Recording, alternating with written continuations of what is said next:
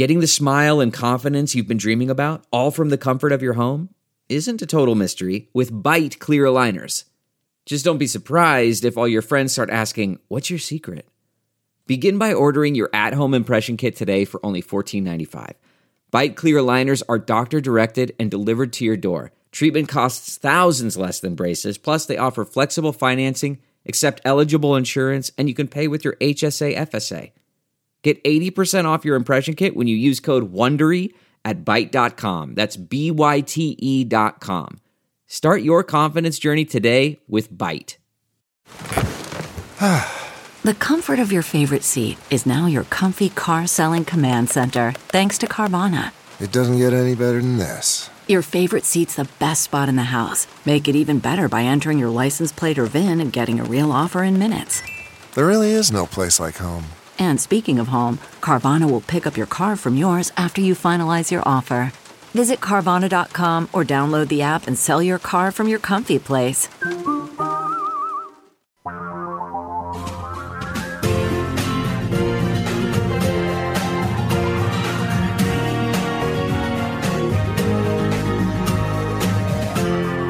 This is the Thom Hartmann Program.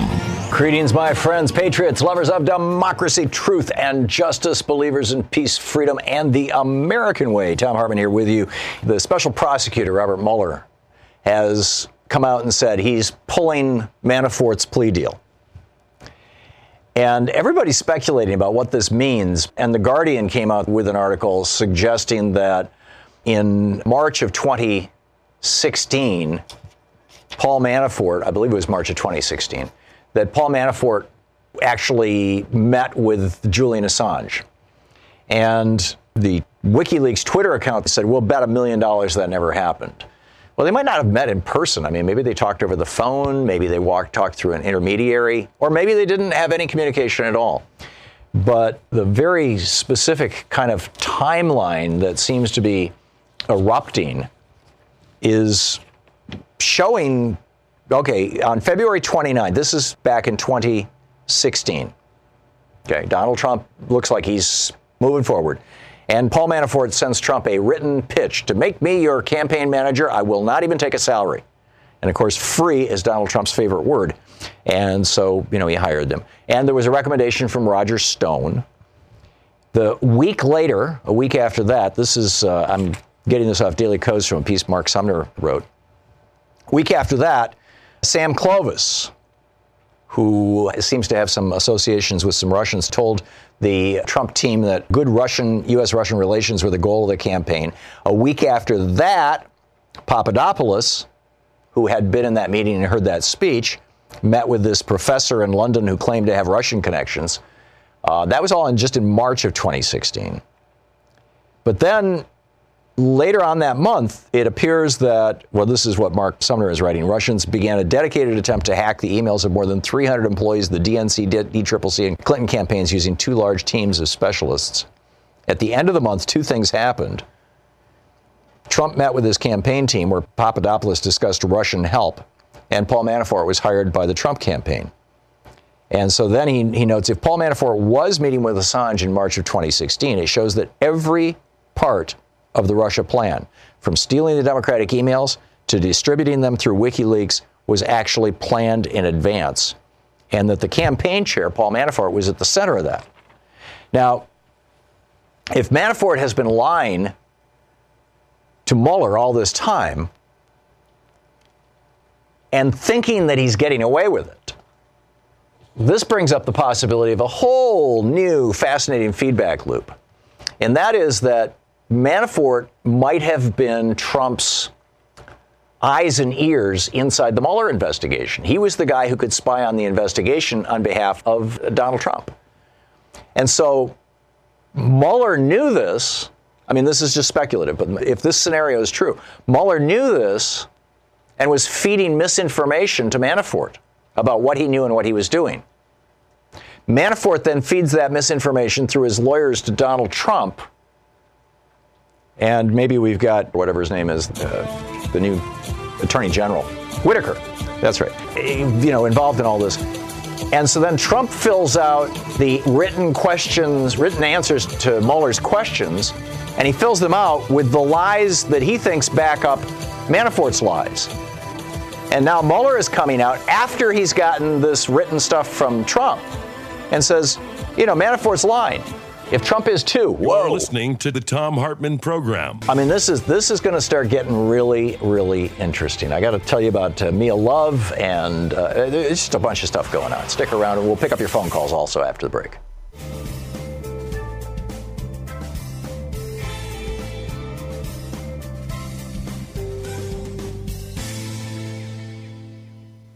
Apparently, Trump is tweeting about now both sides do it, which is like, oh, really? That's interesting. Because it looks like if this Guardian story holds up, that Manafort met with Assange in March of 2016, the same month that you know Sam Clovis was in there in the Trump campaign, Papadopoulos was in the Trump campaign. Both of them were talking with people in Russia.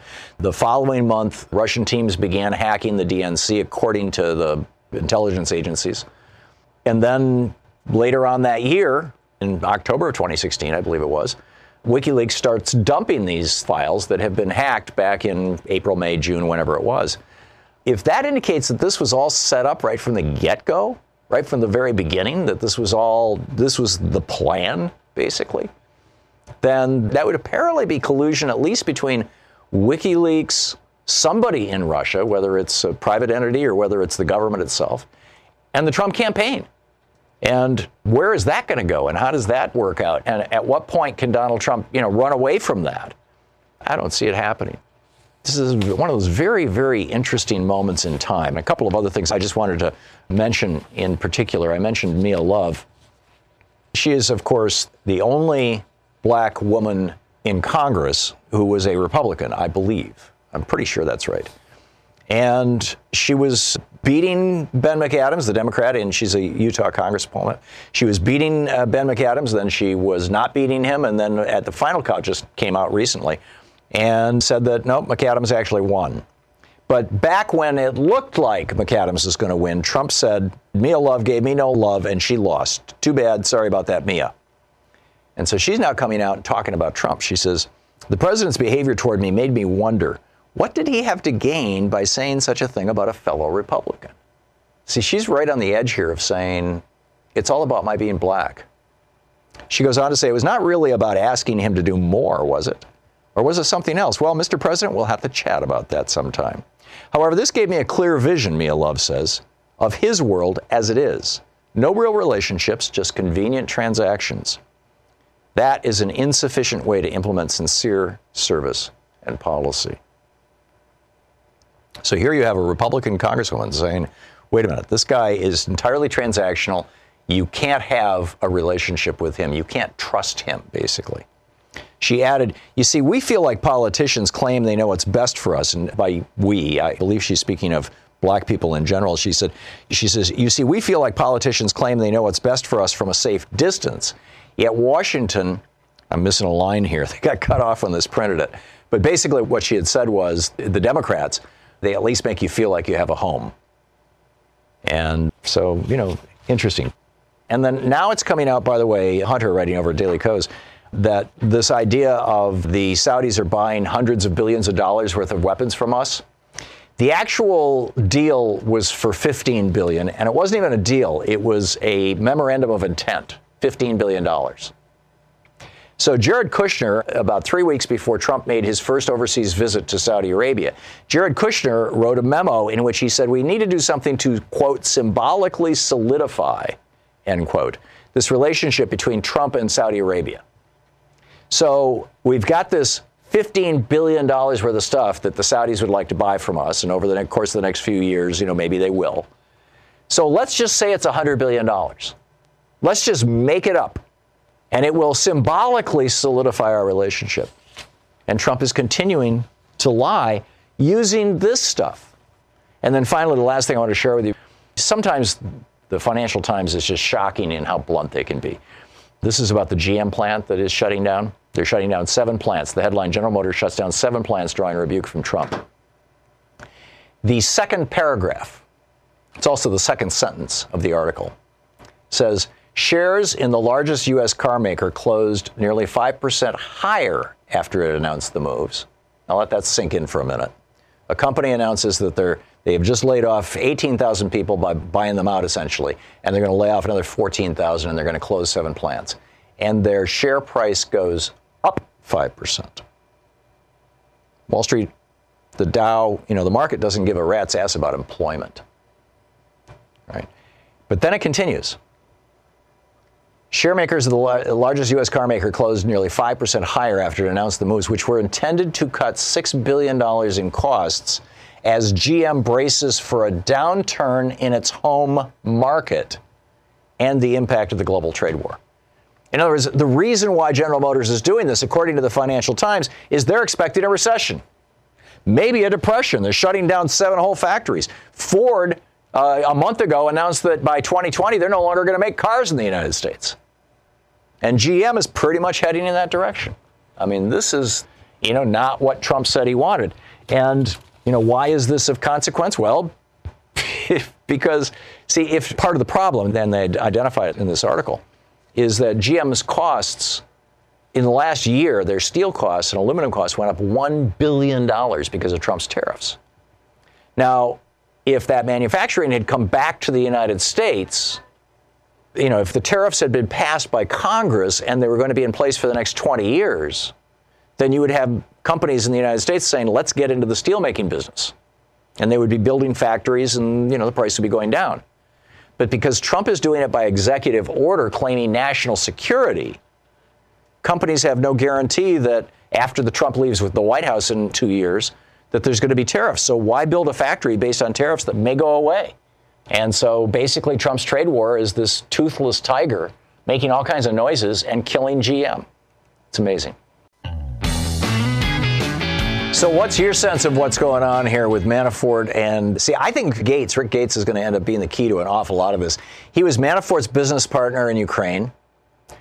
It looks like that woman Yulia, who always had her hair in braids, she was the one that Manafort went after. I think her last name was Tomamenko or something like that. Manafort went after her in a way that has startling similarities to the way that the Republicans and WikiLeaks went after Hillary. And and his partner in that was Rick Gates. So while Manafort might have been lying to Mueller all this time, I think Rick Gates was actually telling him what was going on. And that's how Mueller knows that Manafort was lying to him. Lewis in Chicago, your thoughts? So I disagreement with two things you're talking about the Manafort deal and the GM deal. I guess I'll start with Manafort. I really think that Mueller already knew about all this. This is nothing new. This is just new pressure he's trying to put on Manafort to say the things he wants him to say. And now that Mueller has a Democratic Congress behind him. They got subpoena power, and this is all political. This is all made up political. Lewis, stuff. it's and not. Hang on just a second. You said that Mueller pulling the plea deal because Manafort's lying to him is an attempt to put more pressure on him to quote say what Mueller wants. That can't be because by pulling the plea deal, he has taken everything off the table. There's no possibility for Manafort to get this back. The only way he can avoid spending the rest of his life in jail is to be pardoned by Donald Trump. And I'm guessing that that'll happen right after Trump loses the election in November of 2020 and before he leaves office in January 2020. Or at least that's, I'm guessing that's the deal he's cut with Manafort. That's a possibility. But this makes it, if Trump does win, it makes it harder for Trump to give Manafort a plea deal because Mueller is putting political pressure by going after, again, another canard. I don't understand what that means. Is, I'm sorry. Uh, you said Mueller is putting political pressure. Mueller, Mueller's not a politician. He's a prosecutor. He's a politician. He's never been a politician. He's never been elected to anything. He's been a I, prosecutor his whole life, and he ran the FBI. Okay, well, he's political. You and I will disagree on that, but right. again, I see I see this as a, completely political move. Um, but as far as GM, I think both you and uh, President Obama should be chastising GM. Uh, Bush gave GM some breaks, and of course, Obama bailed out GM. I don't blame him for it. I disagree with some of the things he did in the bailout, but nonetheless, GM was bailed out by the U.S. Yeah. And now they reward us by taking away 15,000 jobs. Well, here's what's happening right now, Lewis, that, that maybe you're missing. Hang on just a second. The big picture thing that I think you're missing. There are seven major car lines that are sold in the United States. The top five, the first five, are all cars that are manufactured in Japan or are Japanese companies that are manufacturing in the United States with low wage labor. They're not General Motors or Ford. And that's the problem that GM and Ford have. Donald Trump said he was going to solve that problem by putting tariffs on Japanese cars. I haven't seen that happen. Have you? No, I haven't, but I'm hopeful that it's going to work. But you. He's you not even talking about it. What's that? He's not even talking about it. If he wanted to save GM tomorrow, all he'd have to do is slap a 25% tariff on Japanese made cars. Uh, he himself will tell you that. He said that during the campaign. Well, I still disagree with GM running that's GM not, is just trying to survive. I mean, this is a company that GM is profitable right now. They're not trying to survive. They they are making a profit. They are anticipating. Is, they are anticipating. Number one, they have a billion dollars in increased costs this year because of steel and aluminum, which is Trump's trade war. And number two, they are anticipating a recession. They'd be crazy not to. I mean, there's only been one sustained economic recovery since since you know 1900 that lasted more than eight years, and that, and that was like in the I think that was the one after World War II in the 40s or something, uh, some time ago anyway. So I think they're you know, being presumptuous, and, and their stock just went up because of this. This is a money grab, and it's a spit in the face of the American people. Of course it is. And Obama should be out there chastising. Obama is no longer president. No, but Obama did stick his so so why is tr- why, you know if Trump actually wants to save U.S. jobs and he thinks the tariffs are the way to do it, then why isn't he asking Congress to slap tariffs or why isn't it he using his national security option, slapping tariffs because on Japanese cars? GM doesn't back up what we give them, so why should he stick his neck out like Obama did? Right. Okay. Lewis, uh, you know, we'll see how it all plays out. Thanks a lot for the call.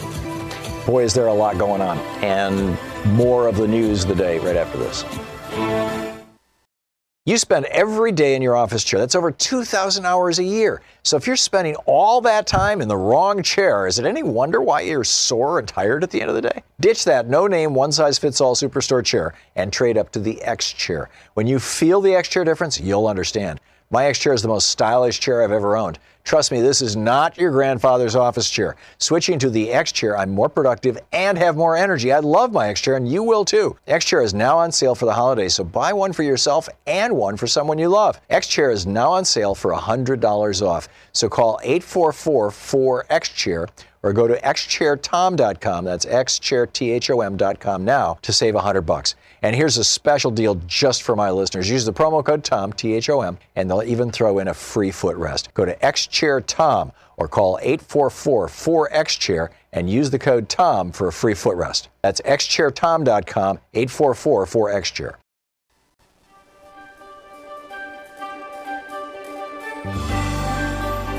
Our book today is Age of Discovery Navigating the Storms of Our Second Renaissance by Ian Goldin and Chris Kutarna. Uh, the paperback edition is now out. This is from chapter one, titled To Flounder or Flourish.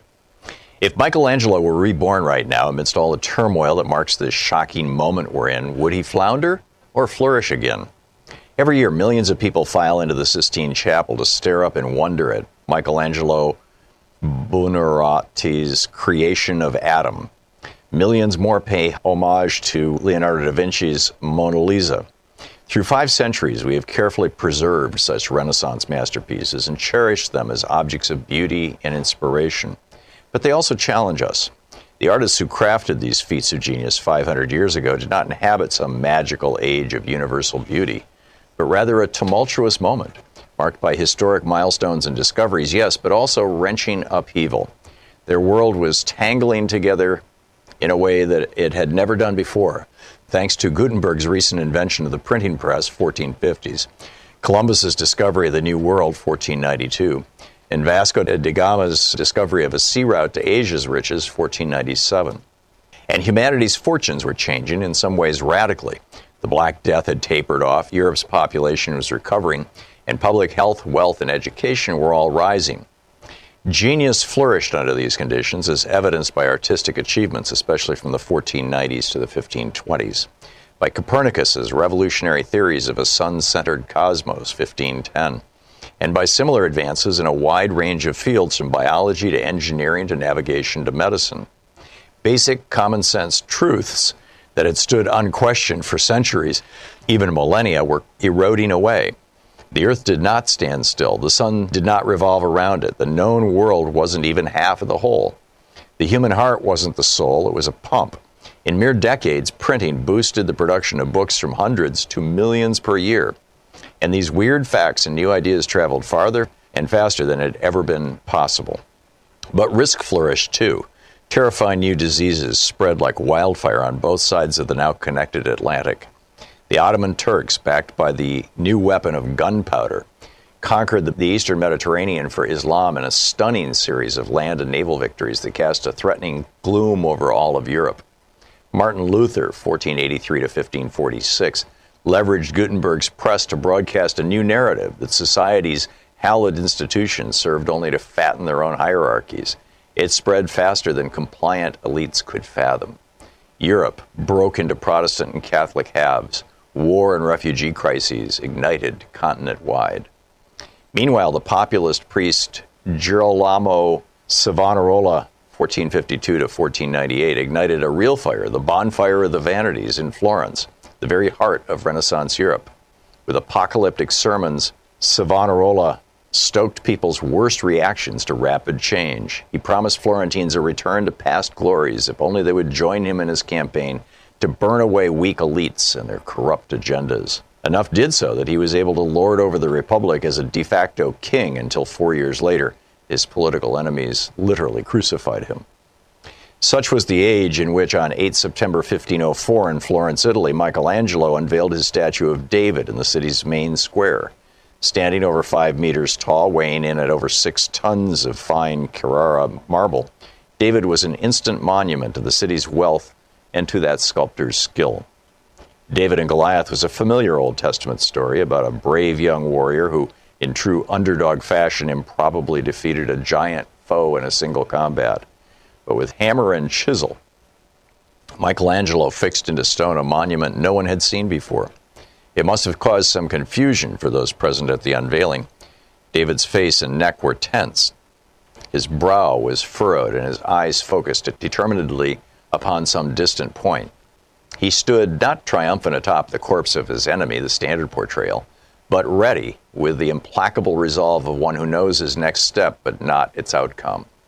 And then they saw the artist's meaning clearly. Michelangelo carved David in that fateful moment between decision and action, between realizing what he must do and summoning the courage to do it. They knew that moment. They were in it. We are in it too. The present age is a contest between the good and bad consequences of global entanglement and human development between forces of inclusion and exclusion, between flourishing genius and flourishing risks. Whether we each flourish or flounder, and whether the 21st century goes down in the history books as one of humanity's best or worst, depends on what we all do to promote the possibilities and dampen the dangers that this contest brings. The stakes could not be higher.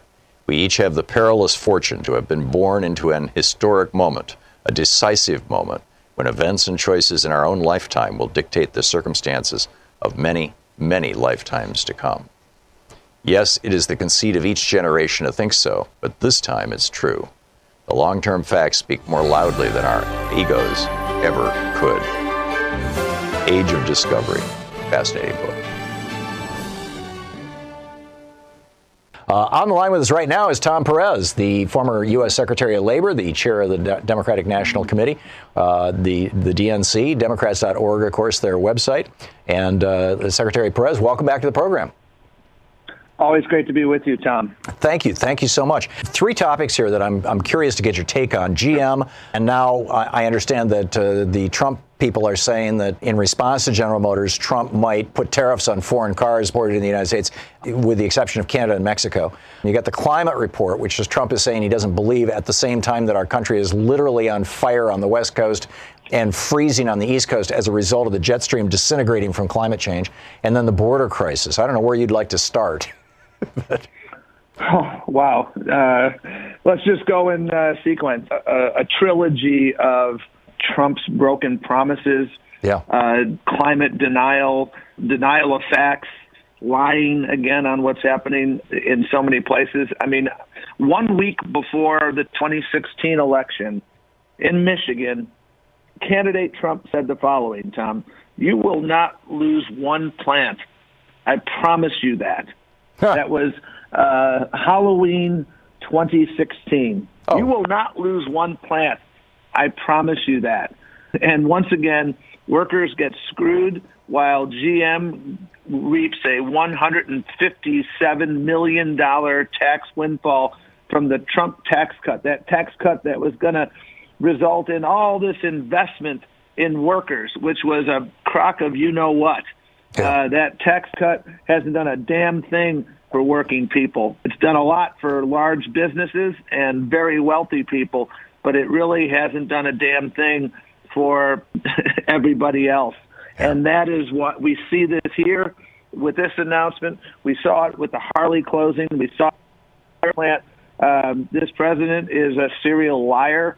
Policies are hurting workers. They're not helping workers. And that is the reality of the situation. Yet another broken promise.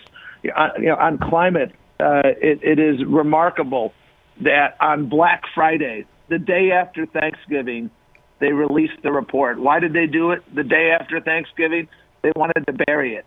But you can't bury the reality that the West Coast out in Los Angeles, and I was there a couple of weeks ago, whether you're down in Los Angeles or frankly, uh, you're up in Sacramento, uh, you're feeling the impact of just absolutely tragic and preventable fires. And then he starts blaming other people. 90% of the land there is federal land, something like that. So don't, don't start blaming other people. Look yourself in the mirror. This is just remarkable. A lot of what burned wasn't even forest land. I mean, you had an entire city, Paradise, that burned. This is the result of years and years of drought, and that drought is the consequence of the jet stream which is only maintained is kind of physics 101 you know like a cold front coming through. The strength of the storm is the difference in temperature between the, the air in front and the air behind the, the front right? The jet stream is maintained it's strong because the, the arctic is is colder than than where we are. But the arctic has been warming three to six times faster than mid latitudes and the result of that is that the jet stream is falling apart and it just kind of is drooling down over the United States. Weather patterns are staying where they didn't used to stay. And so instead of a one day rain, you get a four day flood. Instead of a, you know, right. one year uh, dry spell, you get a four year drought.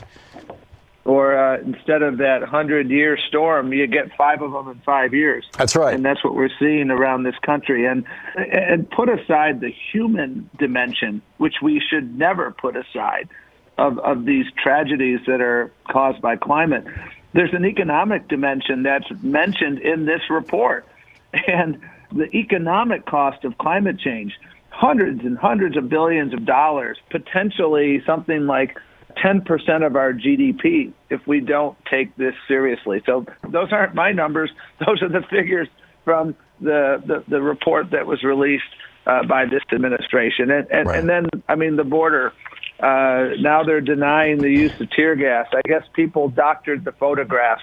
Well, Trump, like Trump has invented this brand new thing. It's milder tear gas. Now, according to the U.S. Army, they just only have one kind of tear gas. Everywhere, it's all the same. Um, but he, I mean, this guy just, you know, he, he wakes up in the morning and starts, and, and, and he has to lie about whether he brushed his teeth or something. It's, it's, you literally cannot trust anything that comes out of his mouth. It is breathtaking. It's unprecedented in our nation's history. This is the most dangerous president in American history. I've said that before. I'll say it right now, and I'll continue to say it. And it's not simply uh, because of the topics that we've talked about uh, today, Tom. Uh, the, when you erode public confidence in the media, as he has continued uh, to do, uh, fake news, fake news, when you are attacking institutions of government that are supposed to be independent, like my old employer, the Department of Justice, when you're crossing red lines on a daily basis, uh, telling uh, the Department of Justice who to prosecute, putting in as an acting attorney general one of your cronies whose number one mission is to undermine the Mueller investigation.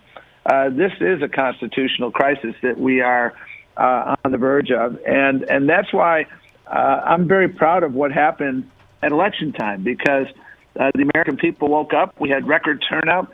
We showed, Tom, that we can be a 50 state party again.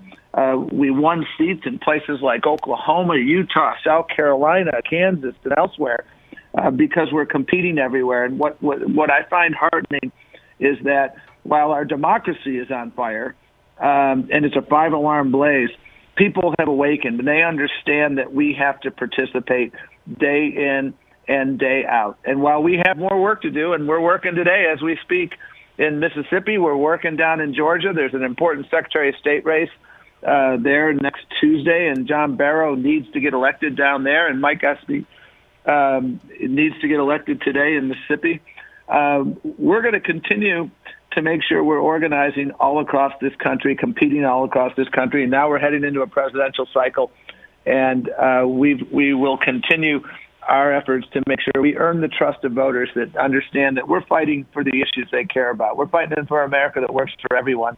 We're fighting for things like truth and facts and science and uh, opportunity for everyone. I mean, this this the greed that is embodied in this decision to close these plants in the aftermath of a 157 million dollar windfall um, as a result of that tax cut that that's just uh, breathtaking. It's yeah. unconscionable. Yeah, it really is.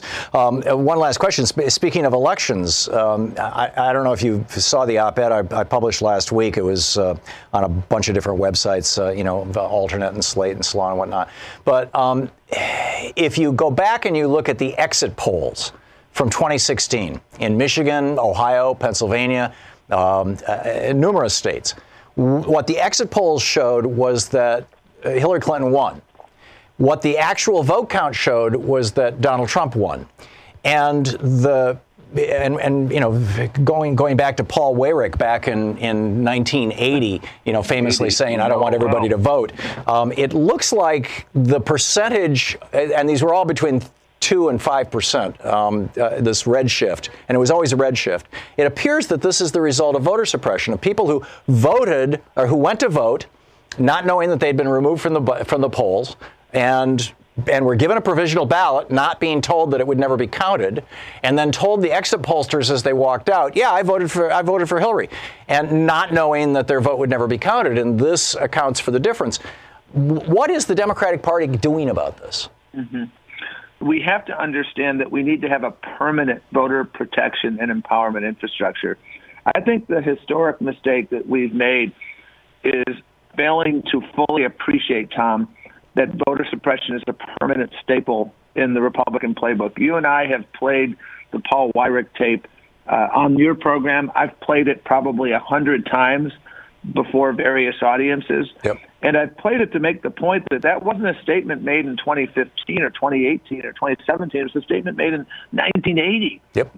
And it reflected uh, a philosophy within their party that we want to make sure that less people vote. The reason I just mentioned John Barrow's election um, a few minutes ago is that I, I have no doubt that eight years of Brian Kemp, and I know Brian Kemp because I sued him when I had the Civil Rights Division. He is mm. a he is a um, a co-chair along with uh, Kobach from Kansas of the voter suppression permanent task force of the Republican Party, and I have no doubt that what Kemp did over the course of eight years was responsible for Stacey Abrams' loss. I don't have any doubt about that in my mind. Completely agree. And what we have to do um, more of, and, and this is exactly what we've been doing, is to build a 24 7 voter protection infrastructure. We can't wait until a week before an election or a day after the election to be filing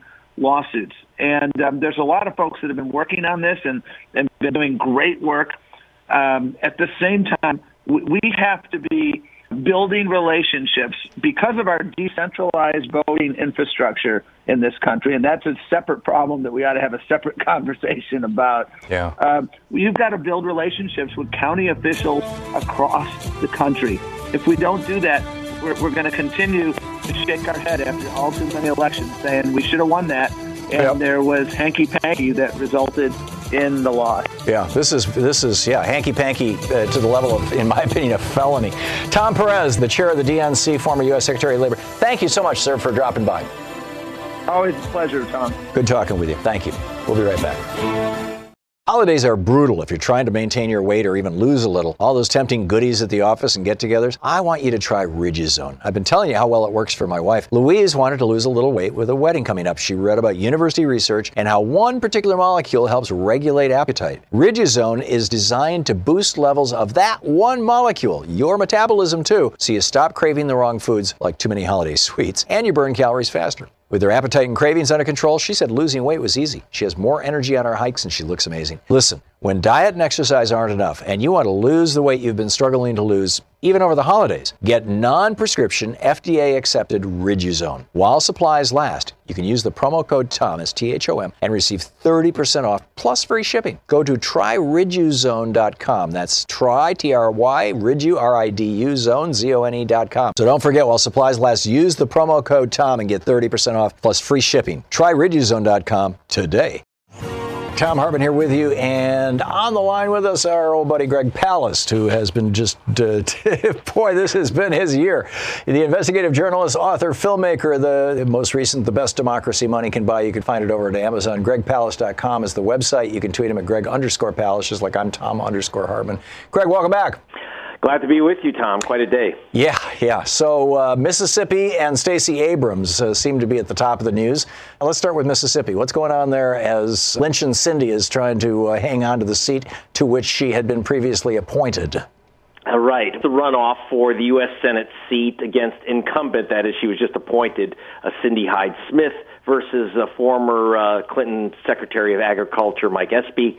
And Espy spoke to my team, which is down in Mississippi right now, and he told us something no one else has reported. Uh, just ugly, an old trick called push polling. They're calling elderly black voters, and they are telling them, according to Espy, and he's got legal affidavits signed by these voters they're telling them, you know, who do you want to vote for? We're polling, you know, we're doing a poll on the race. Who are you voting for for Senate? And if they said Mike Espy, they said, oh, great. Uh, and by the way, that registers your vote, so you do not have to vote on Tuesday. Not only is that pretty bizarre, but you pointed out that this is not the first time this exact same play has happened. And the no, last time it was uh, outed, we discovered who was paying for it. Yes, back in '96, turns out the money traced back to the Koch brothers doing push polling in Kansas, uh, backing uh, Sam Brownback, Brownback, the you know the ultra right uh, at that time running for Senate against Jill Docking, and they would ask you uh, who do you want to vote for Senate. If they said Docking, they said would you reconsider your vote if you knew that Jill Docking is Jewish? By the way, she is. Docking lost. That's a typical case of push polling. By the way, there was one other case. Someone supporting George W. Bush, I can't say it's Bush, did push polling on McCain when they were running in the primaries back in uh, in 2000 when uh, they were asking uh, people if they would still vote for McCain, knowing that he had fathered uh, a black illegitimate child. Right, and this was based and, on then, yeah, the, the, this is a major scandal. And this was in the Carolinas that this was happening, and and of course he has a he has a daughter that they adopted from Bangladesh, or he he's no longer with us. I mean, he had one. This is even worse because it's not just smearing the candidate; it's saying you don't have to vote; your vote's been recorded. That goes from bad taste, nasty work to absolutely illegal under federal law. Mm-hmm. You're denying someone the right to vote um, and that is a violation of federal law. It's a crime. You go to jail for that. That's the, so that's what's happening in Mississippi. Um, ugly stuff in Mississippi. Then we got Georgia. Mm-hmm. You know, so uh, today Stacey Abrams filed a federal lawsuit. I just say, and and her organization now a nonpartisan group called Fair Fight Georgia has filed a federal lawsuit to basically demand the total redo of the Georgia voting system to take it back out of the Jim Crow era. After the Voting Rights Act was gutted by the Supreme Court in 2013, as the suit noted, Georgia became the worst backsliding state in the nation, according to a study by Harvard.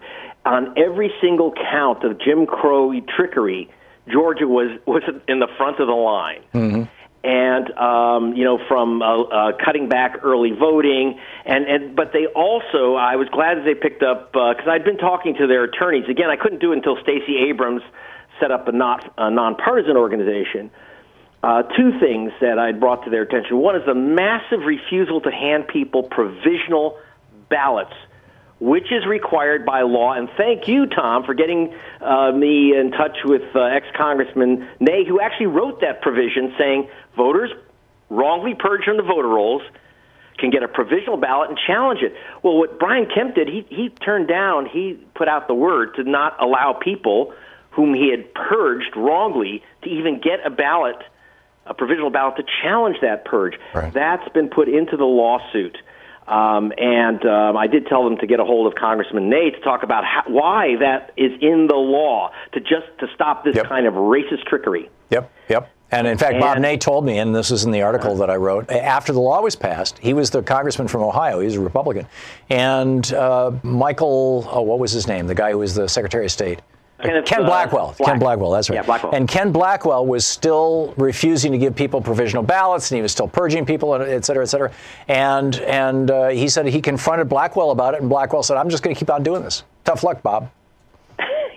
And then uh, we end up also in Stacey Abrams' lawsuit, and we discussed on our program, and this is how the word got out, that we had the list of all the people wrongly purged 340,134 people, which we know for certain were wrongly purged. She's taking that on. That's at the top of her suit, uh, taking on the Georgia law that basically authorized Kemp, in violation of the Constitution, in violation of federal law, to remove people because they failed to vote and failed to return a postcard. I call it purge by postcard. Right. They call it use it or lose it. But we used to call it caging. By the way, they explained how this hits voters of color in the face because of this whole postcard scam. Because if you're a poor kid or, or even a student, you don't have to be poor, and you're moving around, you're not even getting that postcard to return this piece of junk mail, and you lose your vote. Right. Uh, they also had this exact match business and proof of citizenship, which is used also in Georgia. And they said one fourth, even though it's only like 2% of the voting public in Georgia is Asian American, one fourth of the people who were denied the right to vote under this you know this exact match system where every single letter and, and space in your name has to match uh, the voting records and your driver's license. That one fourth of the people who lost their vote were Asian American. By the way, Asian Americans vote about 75% Democratic in Georgia, wow. so they knew who they were going after. Three quarters of the people who got knocked out by this process are non white. So tell me, was this to protect the voter rolls? Or was this to, to run a sophisticated Jim Crow operation? That's what Stacey Abrams' lawsuit is about. It's, it cites the 14th Amendment, the 15th Amendment, the Voting Rights Act and the Help America Vote Act, that is uh, what Bob Ney had put together to protect voters. You know, there were some honest Republicans around, you know, yeah. uh, when it comes to electoral uh, uh, process. Some, you know, there were a few Republicans thought, well, maybe we ought to just win the votes instead of stealing the votes. Yeah, yeah, what a novel idea. Um, be, before we wrap this up, Greg, uh, if I could just go back to Mississippi for a moment. I have not heard anything about purge lists coming out of Mississippi. Has their Secretary of State been running a fairly uh, clean game there, or were they part of the Chris Kobach's interstate cross-check thing? Completely. They were in the Kobach operation, and in fact, my lawyers have already notified them that they're going to end up in federal court unless they turn over all the information on the purge list that they got from Chris Kobach. So they did a whole Kobach on the voter rolls of Mississippi. You look at the population of Mississippi, there is no reason for that to be a red state. It's got the largest you, black population in the United States, doesn't it, on a per capita basis? Yeah, and so if you put together the black and the growing Hispanic and Asian American population, right. Uh, and so what's happened is if you look at the state of Mississippi plus the progressives in the cities, there's no reason why it should be a red state if everyone who had the right to vote got the vote that would change everything. And I'm going to tell you, Mississippi, Georgia, we've really gone back 50 years in voting rights in those states. And Stacey yeah. Abrams, bless her, has brought this lawsuit to say enough is enough, and we're going to change the entire electoral system in Georgia so it conforms to democracy. Yeah, and I sure hope that she's successful. And, and you know, you're just absolutely indefatigable efforts, Greg. I mean, you, you have been on this beat for so long and you've done such a brilliant job of it. I'm so grateful to you, and I know that all, all of our listeners, maybe most of our listeners are. We have a few Republicans out there. Greg Palast Thank you so much for letting me through the electronic Berlin Wall. My my pleasure. GregPalast.com is the website. And his latest movie, The Best Democracy Money Can Buy, you can find it over at Amazon. His Twitter handle, Greg underscore Palast, P A L E S T. With all the recent news about online security breaches, it's hard not to worry about where my data goes. Making an online purchase or simply accessing your email could put your private information at risk. You are being tracked online by social media sites, marketing companies, and your mobile and internet provider now that the Republicans have destroyed net neutrality. That's why I decided to take back my privacy by using ExpressVPN. ExpressVPN has easy to use apps that run seamlessly in the background on my computer, phone, and tablet. Turning on ExpressVPN protection only takes one click. ExpressVPN secures and anonymizes your internet browsing by encrypting your data and hiding your public IP address. Protecting yourself with ExpressVPN costs less than $7 a month. Protect your online activity today and find out how you can get three months free at expressvpn.com slash thom. That's E-X-P-R-E-S-S vpn.com slash T-H-O-M for three months free with a one-year package. Visit expressvpn.com slash thom to learn more.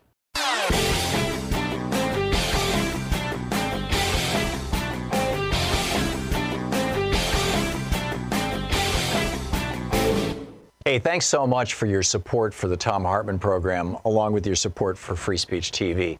We deliver our program, of course, to commercial stations, which is how we pay our bills uh, through the revenue from running advertising. And you can learn more about those at our website at thomhartmann.com.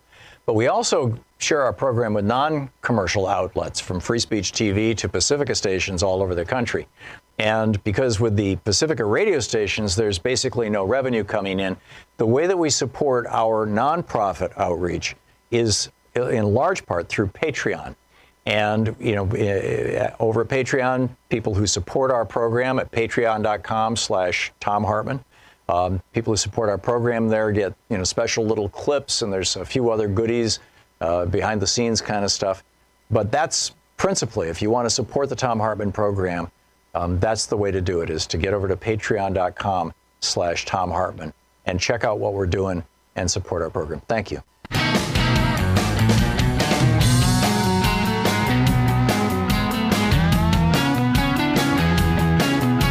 Thom Hartmann here with you. We talked some about the economy yesterday. I want to get back to that as well. So, you know, we've got this this whole question of was Manafort lying to Mueller all along, and Mueller knew it, but he let Manafort do that so that Manafort would communicate back to Trump what his lies were. So that when Trump filled out his questionnaire last week and said, I wrote all the answers myself and submitted it to Manafort, or uh, to Mueller, it was filled with the same lies that Manafort had. So that Trump and Manafort thought that they were, you know, working something out here to, to, to hide the truth. And Mueller actually knew what was going on, and now he's nailed Trump. Is that what's going on? Or is it that we now have, you know, with this Guardian report that Manafort actually met with Julian Assange in uh, March of 2016? This was the same month Manafort was hired by the Trump, uh, or, or, the that he pitched himself. I, it might have been, you know, there's a, a couple of weeks in there where I'm not sure exactly when when all these things happened, but there was a lot that happened in that month. And in the weeks immediately following that, in, in late March, early April, this appears to be, according to U.S. intelligence agencies, when the hacking of the DNC began coming out of Russia. And this also appears to be the time that Sam Clovis was interacting with uh, guys who, a guy and professor in the UK who said he had connections to Russia. All this stuff is kind of coming together. Is the noose tightening around Manafort now, or you know, uh, news tightening? I shouldn't even use that metaphor, particularly in the, you know, given Sidney Hyde Smith's comments. Is the are the walls coming in? you know, around Donald Trump. Is that what's going on? I don't know. He also has the economy to worry about. Donald Trump tried to put us on a four-year sugar high. He thought he could get four years out of a trillion, out of a five trillion dollar tax cut, with a trillion and a half of it borrowed in your my name and given to billionaires in the very first year. Donald Trump thought this is going to keep this economy going right up until 2020, and I'll get myself reelected. And now this from uh, dailyreckoning.com. Now, a new, lo- a new loan crisis is unfolding. The new crisis was not in mortgages, but in student loans. He goes on to say, to total student loans today are one, at 1.6 trillion are larger than the amount of junk mortgages in late 2007 at about 1 trillion. Default rates on student loans are already higher than mortgage default rates in 2007. Not only are student loan deficit uh, defaults soaring, but household debt has hit another all-time high. Student loans and household debt are just the tip of the debt iceberg, which includes junk bonds, corporate debt, and even sovereign debt, all three at or near record highs around the world. Trump's spinning all these plates in the air, right? And we learned in the last couple of days that right after he was inaugurated as president, he was planning his first overseas trip. Jared Kushner wanted to make it to Saudi Arabia. He had become good buddies with Mohammed bin Salman, the, crown prince. And of course, he needed a billion dollars to bail out his building, 666 Fifth Avenue. And uh, he wanted the Saudis or the, the Emiratis, who are basically kind of the same people in many regards, to loan him the money, which they ultimately did. And so Kushner came up with this idea. The Saudis wanted to buy $15 billion worth of stuff from us, military hardware. And he said, well, let's just say that the number is 100 billion. Literally, let's just say it. Let's just make it up. The phrase that Jared Kushner used was symbolically solidify the relationship. But it's only 15 billion and it's not even been approved and it's may, you know, and it's just this is nothing.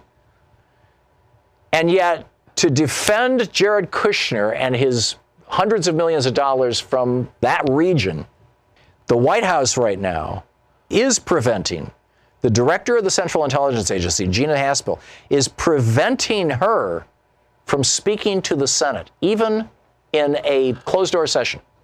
You may not testify about what happened to Jamal Khashoggi. You may not testify about this. Pompeo and Mattis are going to give tapes, but Haspel actually traveled to Istanbul. She actually listened to the tapes of Khashoggi being murdered, being tortured, being dismembered. She listened to the tapes of the executioners calling the right hand man of MBS in Saudi Arabia saying the deed is done if the news reports are accurate. Officials made it clear that the decision for Haspel not to appear in front of the committee came from the White House. Denial is, is there, you know, here you have 13 agencies in the U.S. government issuing a climate report saying we're in deep doo doo right now. We have a serious problem with the climate. And Trump's saying, I don't believe it. You have the CIA saying, yeah, you know, Khashoggi was murdered by Mohammed bin Salman, the crown prince of Saudi Arabia, and we've got the tapes to prove it. And Trump is saying, not only I don't believe it, but I'm not going to allow my own CIA to testify to the Senate. Which, by the way, is something he can do. The CIA is an executive branch job. Now, the question is if the Senate subpoenas them and he tries to defy the subpoena, where does that go?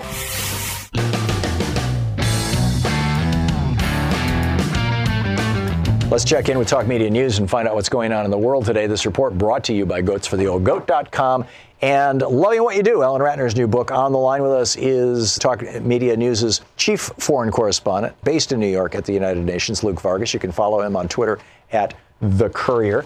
Luke, welcome back to the program. Thank you so much. So, uh, European leaders uh, trying to figure out what to do about this uh, new crisis between Russia and uh, Ukraine. It seems to me that if this doesn't blow up badly, both Poroshenko and Putin win. I mean, Ukraine is in a depression right now. They're the poorest country in Europe. Poroshenko's got like a 20, 20 some odd percent approval rating. He's largely increasingly hated by his people, and he's standing for reelection mm-hmm. in March. Putin has a similar problem in Russia, particularly as the price of oil goes down, since their economy is so dependent on oil. Russia's in a recession right now, and you know our tariffs are, are also taking a bite. So Putin needs an external enemy, you know, somebody that he can blame things on. So if he can blame it on Poroshenko, and Poroshenko can blame things on Putin, and both of them can get through the next four months without blowing the world up, Poroshenko might get himself reelected, and Putin might just go back to being Putin. Or is that a completely naive analysis? Well, I would say, you know, the martial law that's been imposed in Ukraine, which does forestall elections, um, is set to expire in 30 days. Now, we've seen in many countries around the world temporary states of emergency and martial laws that, you know, presidents and leaders will say have nothing to do with elections because they're announced six months in advance, for instance, you do get renewed and conveniently forestall the actual elections. Um, we're still quite a ways away from that with respect to Ukraine. And I think it's worth reminding ourselves that Ukraine doesn't necessarily need another conflict to remind voters of the fact that they are basically at war with Russia or something very close to it. I mean, the, the, the level of existing hostilities is probably high enough that if this incident at the Kerch Strait doesn't turn into something bigger, I don't really see how it alone is enough to completely change the political calculus and get Poroshenko reelected. But again, we, we don't know if what we saw on Sunday is isolated or not. Um, with respect to, to Putin, I think it, it is worth pointing out, you know, some internal metrics show that his popularity has declined in the last few months. It's possible that uh, per- perhaps if, if the order came from the top to sort of attack these uh, Ukrainian ships or, or ram into them on Sunday, uh, maybe it's a way of trying to boost Putin's popularity within Russia. I also think that's difficult to say from the outside. What we can evaluate, though, are how countries are responding. The U.S. sort of had a, a contradictory response. You saw Nikki Haley at the United Nations saying, look, this is going to be a big hit for Russia. They're going to suffer reputational damage. We're not going to lower any of our sanctions so long as they keep doing things like this. President Trump, though, not saying Putin by name, not really uh, delivering much of a condemnation as he spoke to reporters yesterday. That uh, contradiction did catch the attention of the Russian media, which I was uh, saw someone uh, excerpting a little quote from last night. Uh, one of the TV presenters on Russia 24 joked about Nikki Haley, quote, she must have an unstable connection to the captain's bridge since the owner of the White House didn't blame Russia for Sunday's incident. And Nikki Haley seemed to be sort of out uh, a little bit on her own in her in her level of condemnation. Right? Uh, what yeah. a dig. yeah. so really. anyways, I, let's let's gauge Europe very very briefly. Um, if the U.S. isn't going to, uh, there's no sign right now, uh, at, at least within the administration, and maybe Congress feels differently, but I still don't think so. There's no sign the U.S. is going to impose new sanctions here. Will Europe? You know, we've seen the Baltic leaders, we've seen the president of Poland, uh, two, you know, groups of European power that really are quite concerned about Russia. They've called for more sanctions, but Austria, which heads up the European presidency right now, really is taking a wait and see approach. And the Germans and the French, who would probably be the loudest cheerleaders of a possible push for more sanctions, have not been making those calls. So again, I think um, unless Russia makes more steps in the next few days, this incident, though it did, you know, stoke fears that maybe we were seeing a new sort of front or, or, or aggression from Russia, maybe will blow over. Does um, anybody again, know we, why we, yeah. Russia did this? Well, let's just say very briefly that, you know, the Sea of Azov, which is an internal ocean that has been sort of jointly uh, controlled by Ukraine and Russia for a long time, um, the only entrance point is through this narrow strait. And Russia has recently completed a bridge over that a narrow bit of water which connects Crimea to the Russian mainland. And they have been, because of alleged terror uh, threats against that piece of infrastructure, been subjecting Ukrainian boats that are coming in and out to service a lot of European ports that are only accessible through that waterway. They've been subjecting them to pretty long sort of security checks. And if they were to go further than that and not just delay them, but permanently stop them from entering that ocean, you have a lot of Ukrainian citizens which are going to be really cut off from global trade. That becomes an economic problem. I think the fear in Ukraine is that if Russia, they don't even need to launch an, a physical attack on those towns, but if you just cut them off and hurt them economically, that builds resentment and that creates a political opportunity for those populations to be targeted with Russian messaging or anti-Ukrainian messaging. I think that's sort so of throw out Poroshenko and put in put in a uh, basically a Russian puppet government look, listen, look, the Russians are always highlighting poverty in eastern Ukraine as sort of a justification for why Ukraine doesn't have legitimacy over those regions. If they, you know, keep Ukrainian vessels out of the Sea of Azov, it would do that to a whole other part of the country. Fascinating stuff. Thanks for a, for a uh, thoughtful insight into the geopolitics here. Luke Vargas, great talking with you, Luke. Thank you. Cheers. You can follow Luke at The Courier on Twitter. Laura in uh, Lona, Iowa. Hey, Laura, what's on your mind today? Hi. Hi, Thom. Um, I just wanted to uh, touch base on something that came up for me recently. My son and my daughter are both in school. We moved from Colorado to Iowa, for our vote counts now. So one of the things that I've been noticing is that we're very uh, politically active, and you know, on my son's birthday, we took him caucusing for Bernie Sanders. Basically, the reason I'm calling is because both my son and my daughter are feeling this sense of this overwhelming negative because we've got so many downsides going on right now politically. Right. And I've been trying to get them into a place where they have more of a sense of an empowerment from what's going on and, and a sense that there is something, you know, that we can move with forward. Mm-hmm. And so I'm trying to find a way to empower them so they can understand how our government works.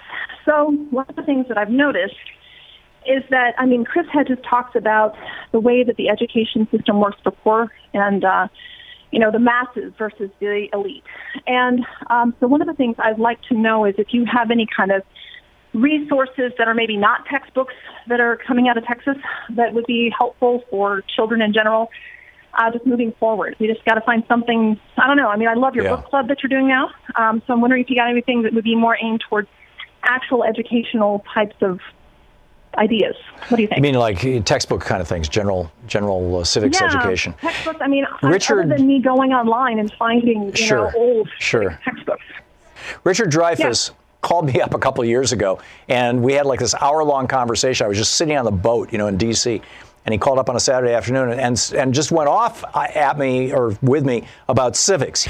He's got a website that he has built that is completely devoted and committed to civics education in our public schools and more generally. It's his thing. And he's like all about this. In fact, I said, you know, why don't you come on the program and talk about it? And he was like, ah, yeah, yeah, yeah. It just never happened. But, uh, you know, the door is always open to him. But that would be a place that I would start. I don't know. I mean, how old are your kids?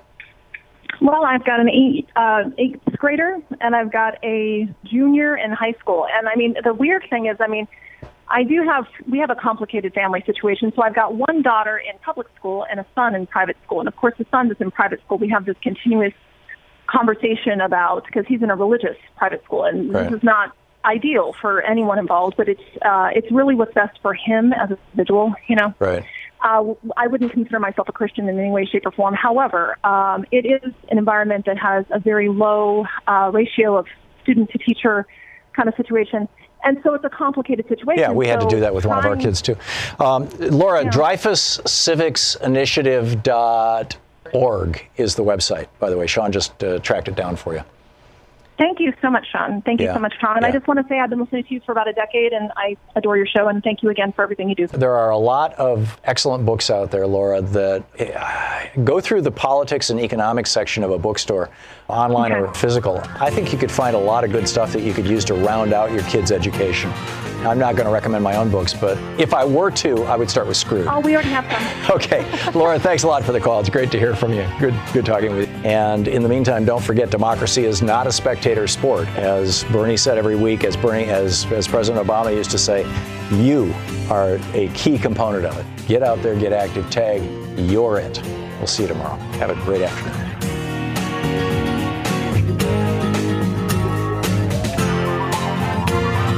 You've been listening to Thom Hartmann. For audio and video archives, visit thomhartmann.com.